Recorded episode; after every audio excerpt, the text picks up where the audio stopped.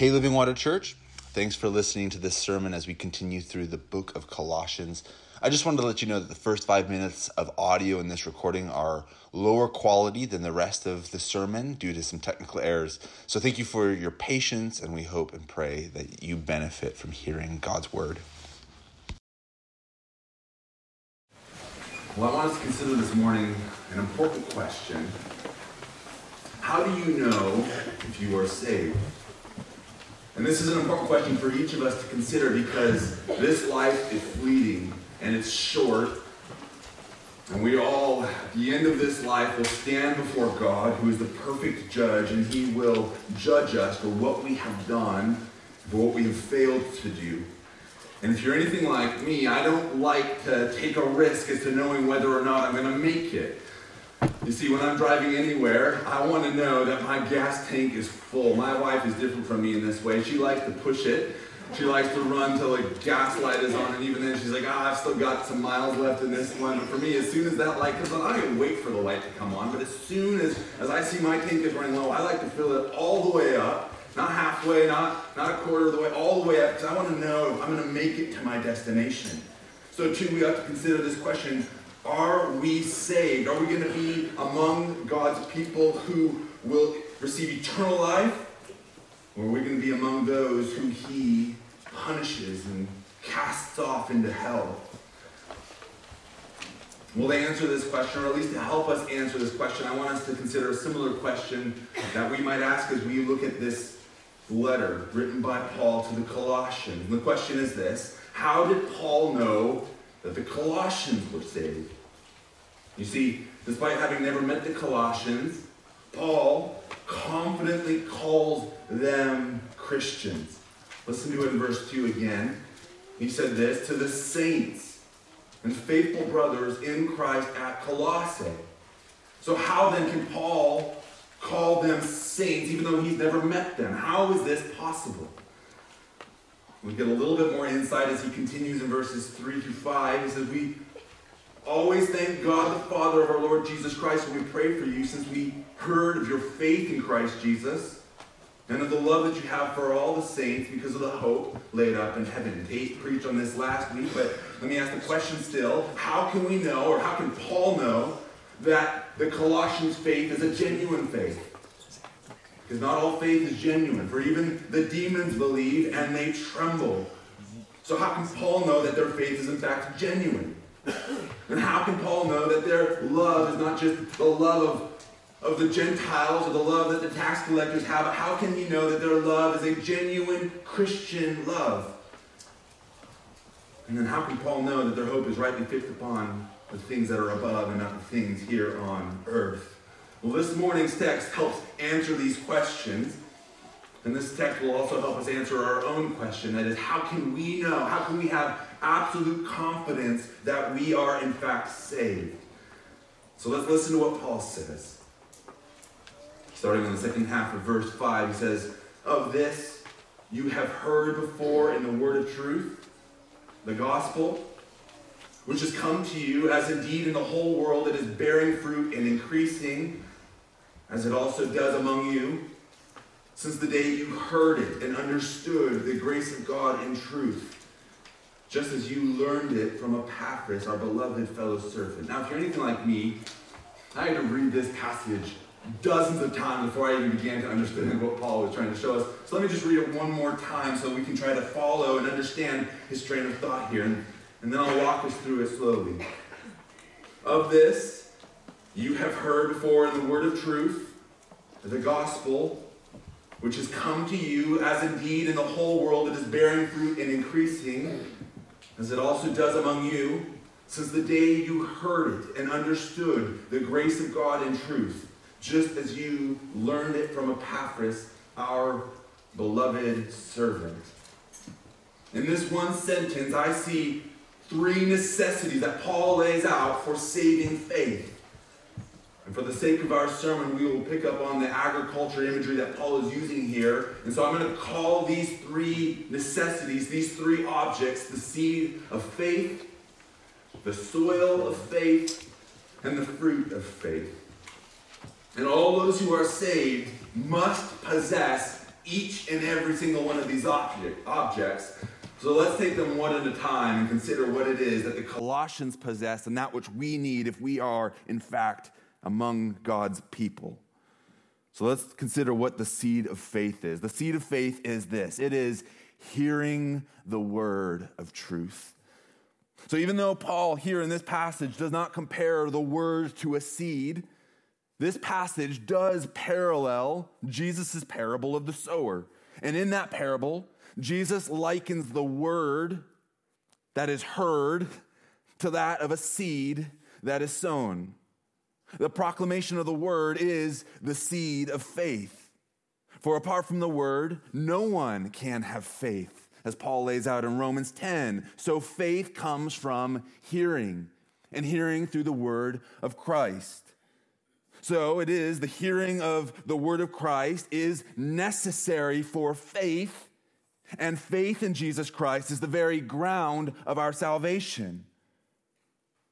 So, one part of Paul's confidence in the Colossians' faith, and it should be our own confidence in our own faith, is that they and we have heard the word.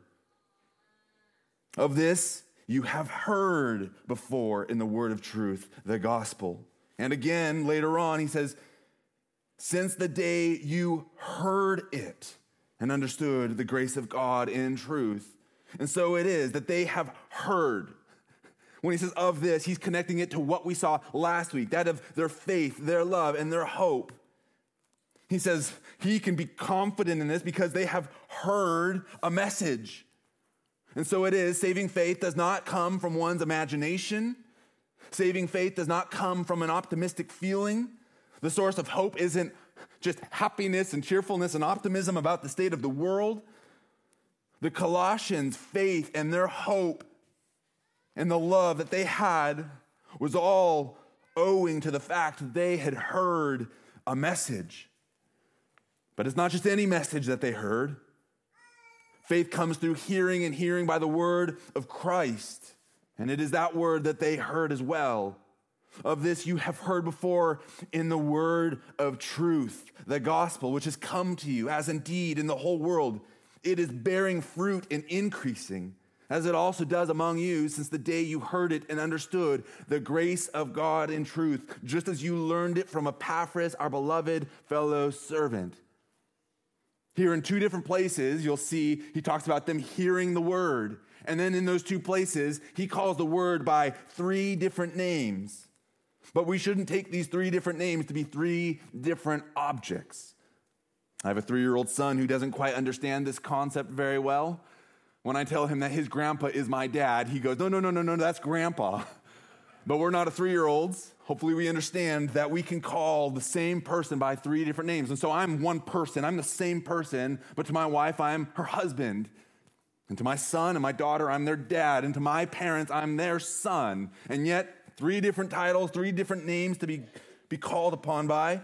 And yet, I am just the same one person. It just tells three different aspects about me. And so it is. We have these three different names referring to the Word of God, and it reveals a different aspect about that Word. And so let's take them one at a time and consider what they mean. First of all, he calls the Word of God the Word of truth. This is an important distinction that he makes here because of the false teachers that are among the Colossian church who are teaching not what is true, but the message they preach is false, using the different philosophies of their age to try to convince people to do this and that. And so it is as well among us today. There are false gospels, false teachings, false so called truths that go around. And all you need to do is listen to the news for a little while spend a little bit of time on the internet or take to the streets, perhaps even just talk to another Christian who is deceived. And you will find that there are all kinds of messages and words being spoken, but they are not the word of truth. So we must have discernment because there are many people who will give you a word, and just because they try to call it the gospel does not, in fact, make it the word of truth. There will be people who will try to say what you need today is a word of encouragement, but a word of encouragement does not produce saving faith. You see, one may flatter you by saying, You all look lovely this morning. Or they might try to tell you, Well, at the very least, you look better than most of the world who is going on from bad to worse. But this word of encouragement will not produce saving faith in a single soul. We need more than even a word of advice to be saved. One might give you tips for financial success. Not me, I'm not very good at that, but someone might. Another might give you a list of ways to live your best life now. But a word of advice will not produce saving faith in a single soul. One may even give you a word of caution, but that word of caution will not save you. They might say, buckle your seatbelt when you drive, and you can be told that you ought to lock your door at night. But a word of caution will not produce saving faith unless that encouragement, advice, and caution comes through the word of truth. And the word of truth, it is not a word from the world. In this day and age, we have many people who are speaking their truth, but their truth is not the word of truth. And yet, this is the word that the Colossians have heard because of the faithful message that Epaphras delivered to them, unlike the false teachers who were teaching their philosophy of the day. Now, we see the second one is the gospel. We're going to just move past that for a little bit and go to the third title by which he calls the word, which is the grace of God in truth. And we'll come back to the gospel in just a moment. But consider what this is. This word, this phrase here, that is a title for the word, contains the very same word that we saw already. The word truth is used to describe the word of God that they have received. And while the entirety of God's word is absolutely true, it is possible to only hear a part of that truth and miss the very essence of that truth, which will actually lead to salvation. By which I mean we can be given the law, which is certainly good and true. We can be told that those who disobey God's law will die, and that is also true. But we also should know that through the law does not come salvation, but only a knowledge of sin. The law itself is unable to save anyone because no man can keep the law besides the Lord Jesus Christ. And so while the law is true, we need more than just the law in order to be saved. What we must hear is this word of grace and truth. And so, if you want to hear this word, then listen to those who will make Jesus Christ known in their proclamation of the word. For in Jesus, we have what John calls the fullness of grace and truth. And the word became flesh. That's Jesus. And he dwelt among us. And we have seen his glory glory as of the only Son from the Father, full of grace and truth. For from his fullness we have all received grace upon grace. For the law was given through Moses, but grace and truth came through Jesus Christ. This is the message that the Colossians had received, which can be summed up in a word that we all know and love, which is the gospel. Of this you have heard before in the word of truth, the gospel. It is the word of grace and truth that makes the message of the gospel good news. The gospel is the message of God's grace and truth that has been delivered to us. The truth being that the penalty of sin is death, but God's grace has been given when Jesus died for the sins of the world when he hung upon that cross. The gospel is the message of Jesus Christ and Him crucified. The gospel is the message of Jesus' death in our place. The message of the gospel is the word of Jesus' resurrection 2,000 years ago that foreshadows our resurrection that will take place in the future. We need this gospel. The world needs this gospel, which is the word of God, the seed of faith. And this is the very work of missionaries. Missionaries' goal is not to feed the poor. A missionary's goal is not to build houses for the homeless, although every Christian ought to be about doing acts of mercy for those who are in need, because that is who our God is and that is what He does. But the work of missions is the work of proclaiming the gospel. For apart from the word of grace and truth, no one can be saved, even if they're fed and even if they have a roof over their head. This is what every person needs is, is the gospel. And it's not just the work of missionaries, this is the very work for us ourselves. We need this seed of faith. For salvation does not come apart from the word of God. And so if you look at the wall, this is why our mission statement out there says that we are we aim to make to form passionate followers of Jesus. And we don't do this through any kind of trick or con or, or trying to entertain people or trying to offer pizza to the youth. Our aim in doing this is the way we're going to accomplish this is through the proclamation of the gospel of the glory of God. And so, if we wish to sow this seed of faith, then the gospel must be preached and proclaimed and made known to us and to all who are perishing. So let's continue to consider the second necessity of saving faith, which is the soil of faith. Of this you have heard before in the word of truth, the gospel, which has come to you, as indeed in the whole world it is bearing fruit and increasing, as it also does among you since the day you heard it and understood the grace of God in truth. This is the soil of faith. The soil of faith is understanding the word.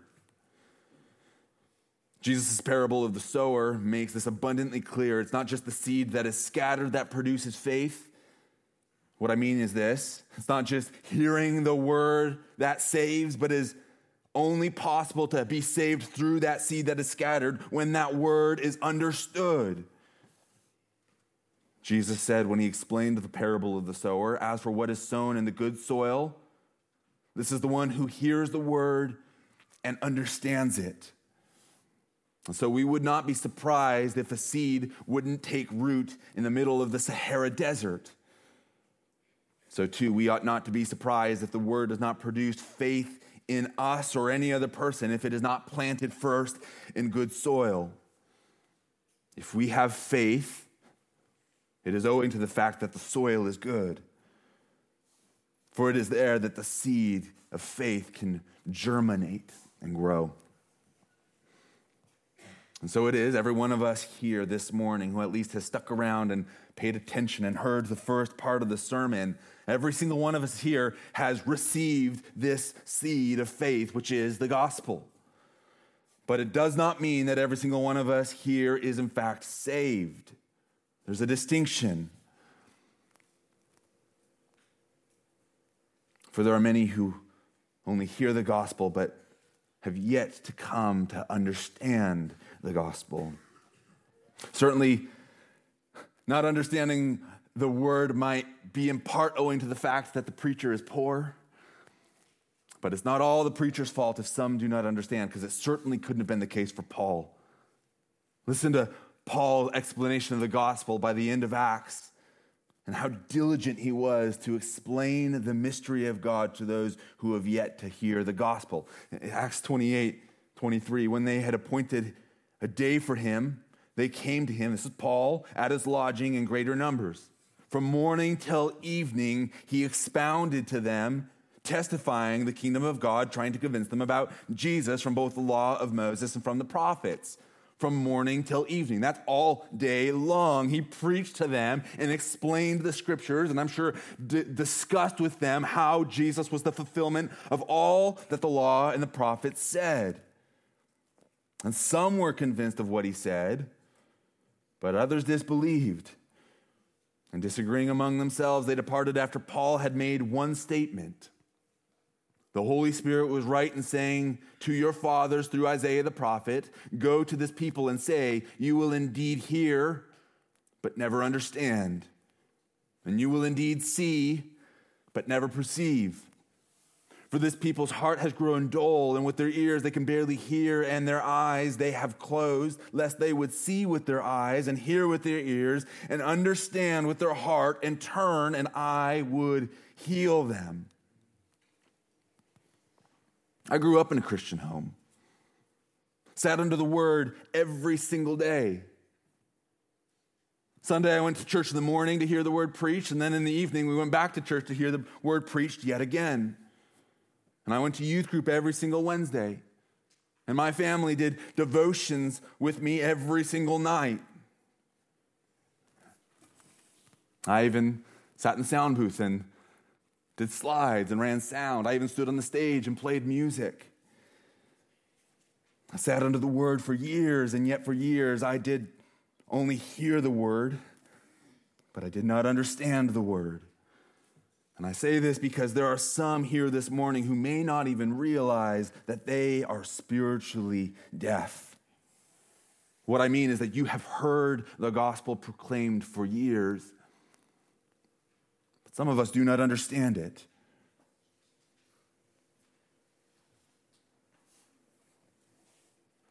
But there's an important why, there's a reason why, even for us this morning, we do not do our liturgies in Latin. And there's a reason why, when the scripture is read, we do not read it in Greek. We do everything in English because our aim is not just for you to hear what is true, but to understand it. You see, I'm not content with the word being proclaimed only for it to not be understood. And none of us should be content with this either. But here's the thing we don't need to stay in our confusion. The Lord, He has given the Colossians a means of grace by which they might understand the word, and He has given us this means as well, so that we might grow in our understanding. Of this you have heard before in the word of truth, the gospel which has come to you, as indeed the whole world. It is bearing fruit and increasing as it does among you since the day you heard it and understood the grace of God in truth. Listen, just as you learned it from Epaphras. And so, while the opening of the ears of the deaf is a work that only God can do, what we see time and time again here in this passage and throughout the scriptures is God most often uses men and women who are faithful to teach the word so that God's people who were once deaf may then hear. And so, God, He uses men like Epaphras, who, upon hearing and understanding the word of the gospel through Paul, would go back to his home in Colossae and he would preach the gospel to them so that they would hear it and be saved. But once they heard the gospel and even understood it in a moment, he didn't stop there, but he would plant a church and they would gather regularly, I assume, knowing that they're Christians, just like we gather regularly as well. They would gather regularly so that they could learn the gospel from Epaphras. And so it is. God, He calls older men to teach younger men. He calls older women to teach younger women. God, He calls parents to instruct their children in the way that they should go. God, he appoints ordinary men like Epaphras, who we will talk far more about next week, because he is a faithful servant who every one of us ought to in- imitate. But he called ordinary people like Epaphras and ordinary people like myself to teach the mysteries of the gospel to God's people so that we all may grow in our knowledge and understanding of what was once hidden. God gave the church pastors, God gave the church teachers to tend to the soil of our hearts so that the seed, namely the Word of God, might grow. Listen to the language Paul used to describe the work of the ministry when he was writing to the Corinthians. He said, I planted, Apollos, that's another pastor, watered, but God gave the growth. What Paul is saying is, I'm the one who taught you the gospel. I'm the one who was the evangelist who came to you, that that planted that seed that caused you to believe. And then when I left, there was another man named Apollos who was a gifted preacher who continued to preach the gospel and water that soil. And upon the planting and watering, God produced spiritual growth in the Corinthians. This is how God always works. We need seed planted, we need seed watered, and then, only then, God allows that seed to germinate and grow. And so I want us to consider five ways in which we might water the word so that our soil would be good. First of all, we should all gather with the saints. And I realize I'm preaching to the choir right now as we are all gathered together this morning. But I say this because perhaps there's some of us who are yet there ready to commit to a local body. Maybe it just so happens you're here this morning. But for those who do not regularly sit under the preached word of God, let me give this exhortation from Hebrews 10.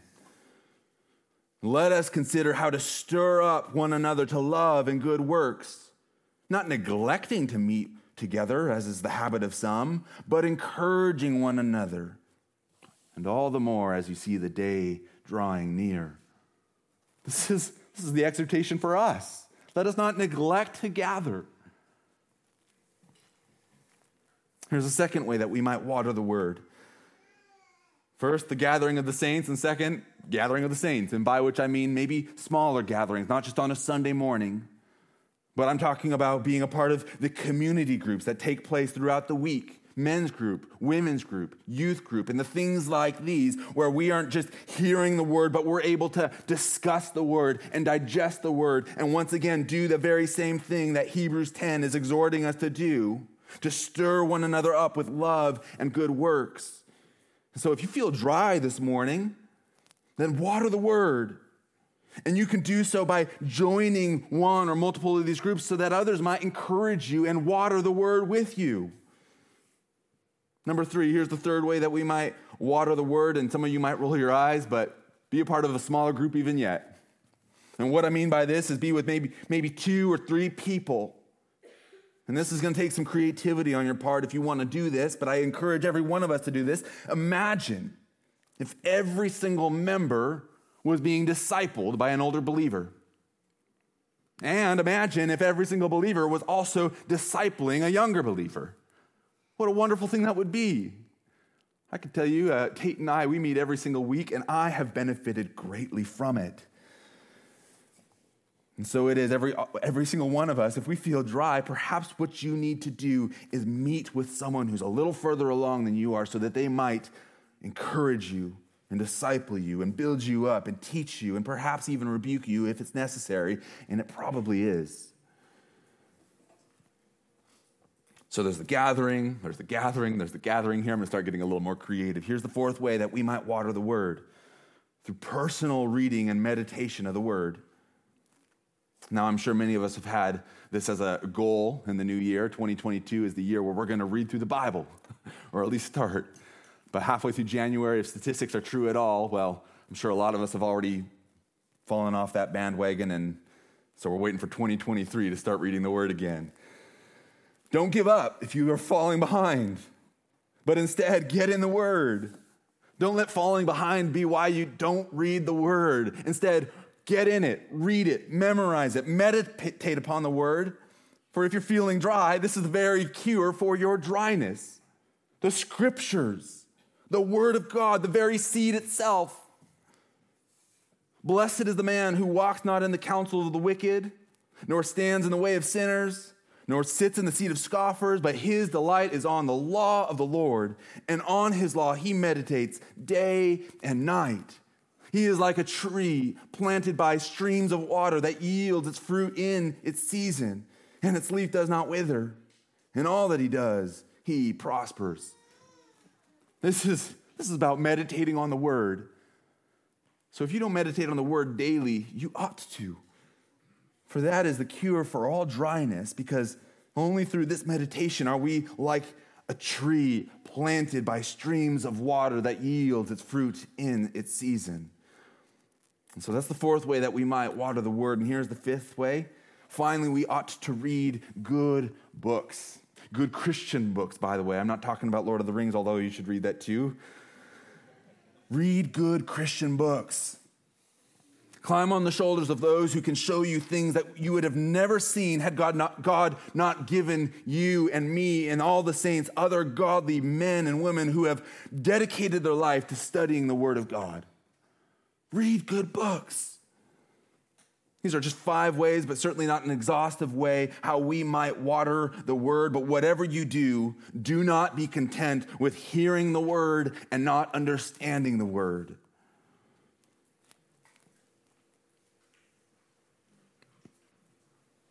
But this is what's the point of all this? What's the point of tending the word, this soil? Is it so we can have a robust knowledge of the word so we can show off at church and community groups? Of course not.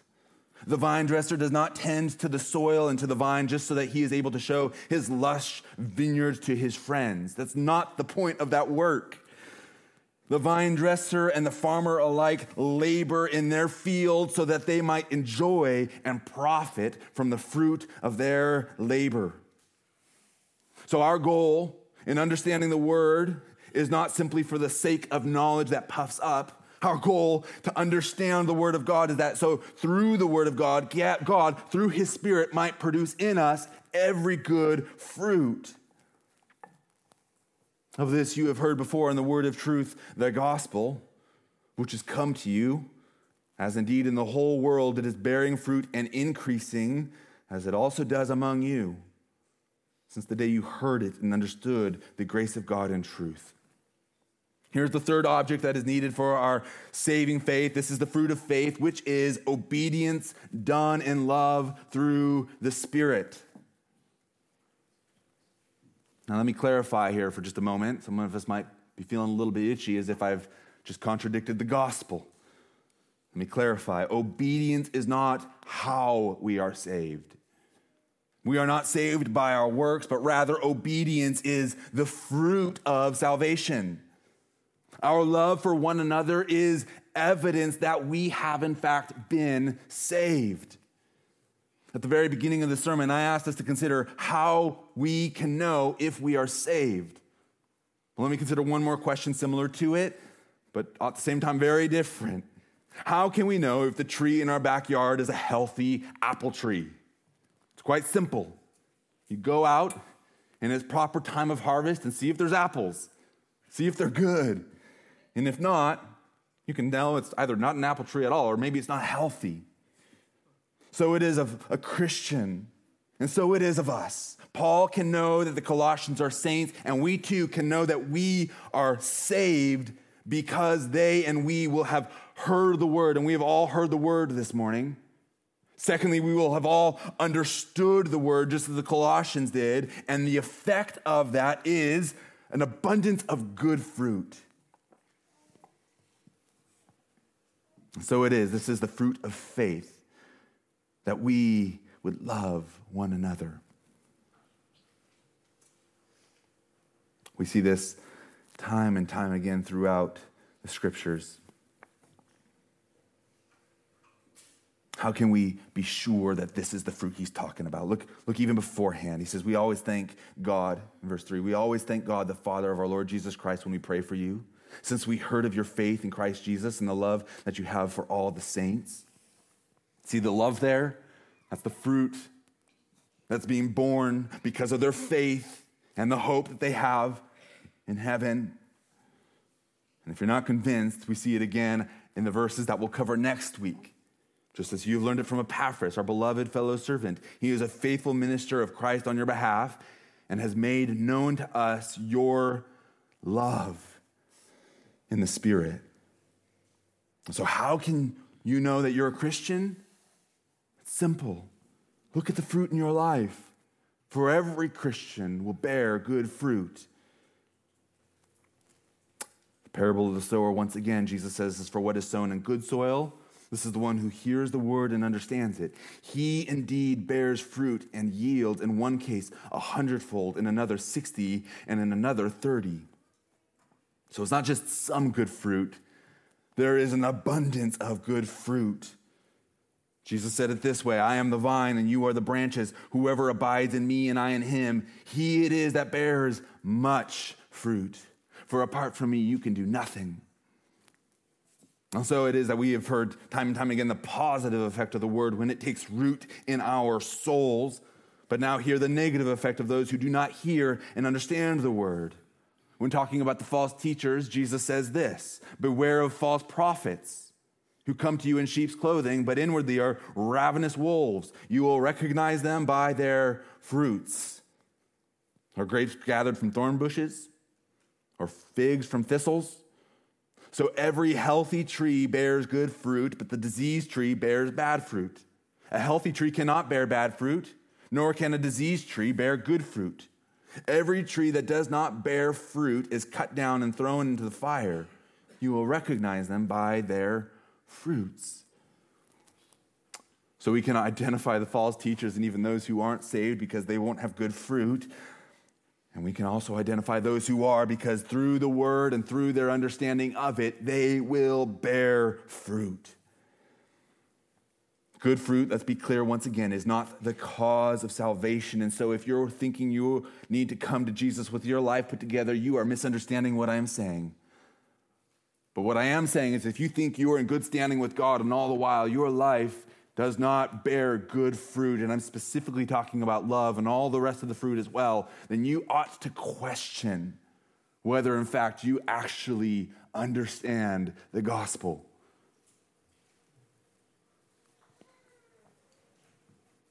So let us consider the primary fruit of every believer that is love.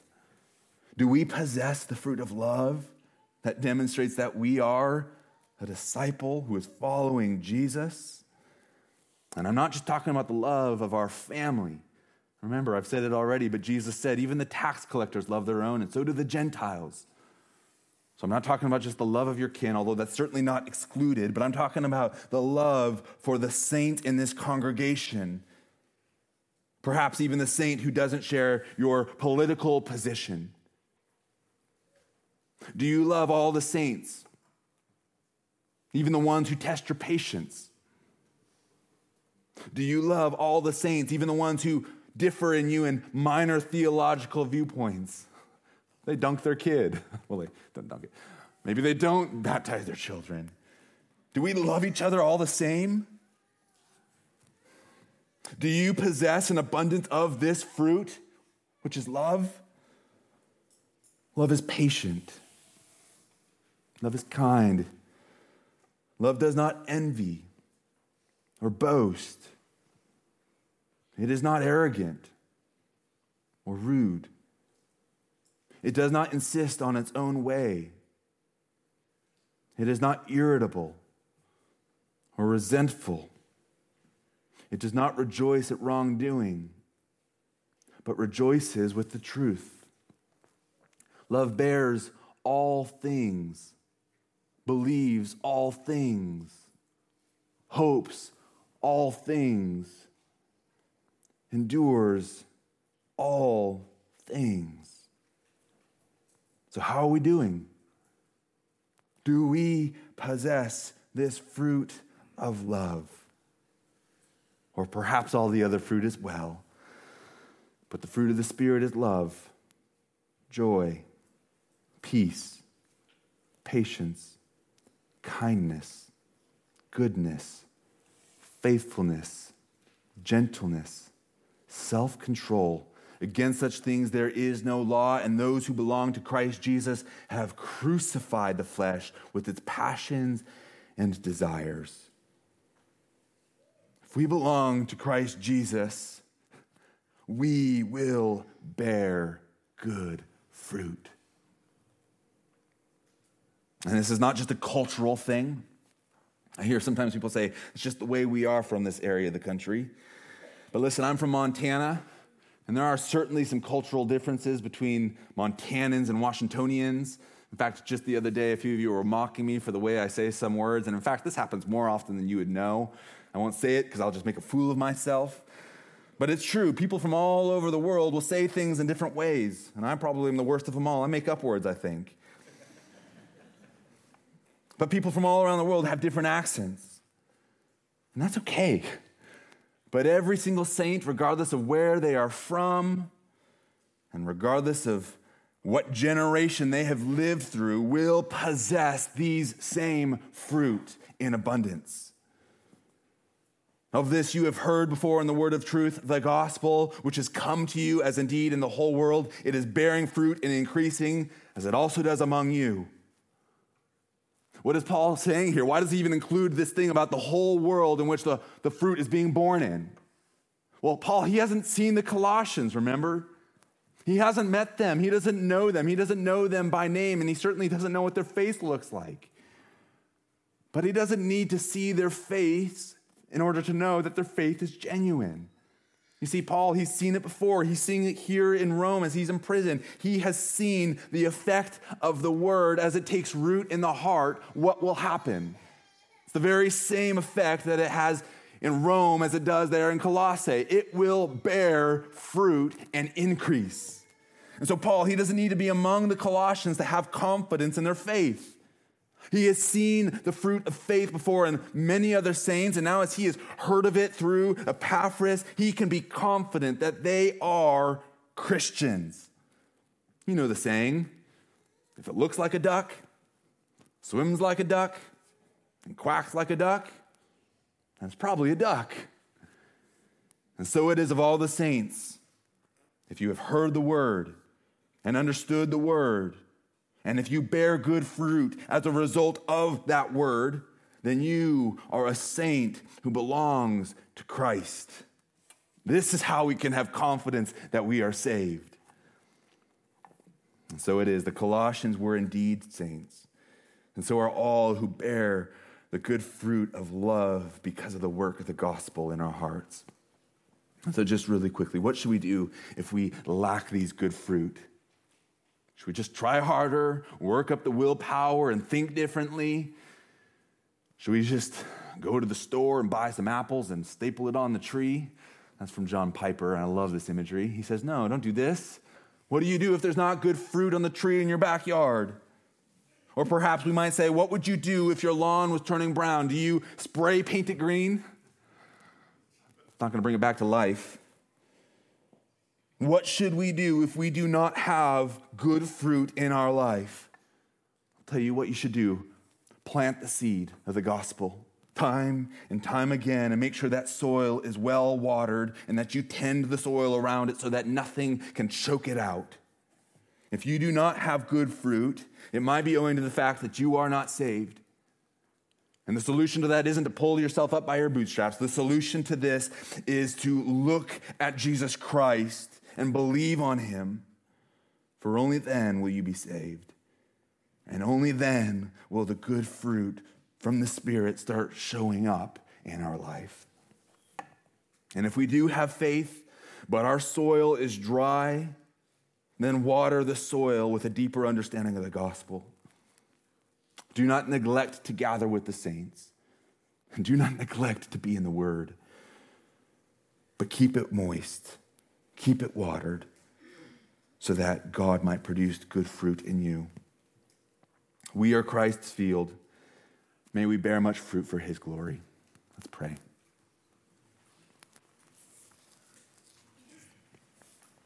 Father, it's true that if we do not abide in Christ, we will not bear fruit, for apart from you, we can do nothing. And so, Lord, now, even as we have heard the word, give us understanding. Open the eyes of the blind and the ears of the deaf so we may see your glory and hear this gospel and understand it. Lord, we are entirely reliant upon you for this work. And so we do ask that even now, pray that you would quicken the hearts of those who have yet to hear. And for those who have, Lord, but for those who are dry, I pray that you would nourish the seed of faith that we have received. Increase our faith, Lord, and as it grows, produce every good fruit in us. Do this, we ask, for your name's sake. Amen.